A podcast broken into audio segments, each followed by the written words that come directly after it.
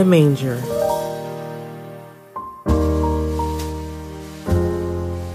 And she gave birth to her firstborn son and wrapped him in swaddling clothes and laid him in a manger, because there was no place for them in the inn.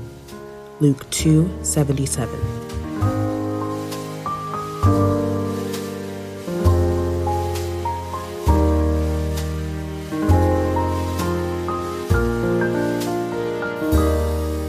Unfamiliar voices, the bleating of sheep, and the braying of donkeys. These sounds quickly let us know that the stable is no place for a baby to be born.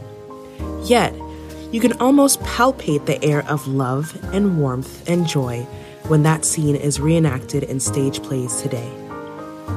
If you have recently experienced an unwelcome or unpleasant change in circumstances or fortune, hear this. Do not be afraid, for you have a champion, Jesus, who was born in a manger. It was no cot, but the baby Jesus felt comfy in the manger surrounded by the love of his parents on that wintry night. God chose the manger to let you know that He's okay with the uncomfortable situations and awkward positions life sometimes puts you in. If you look closely, you will find comfort even when you feel out of place.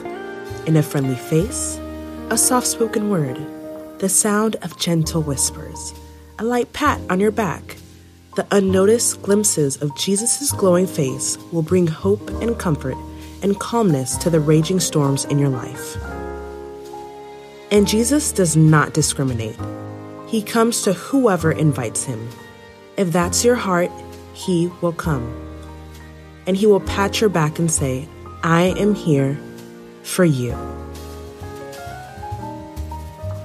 In the vicissitudes of life, you can find divine providence.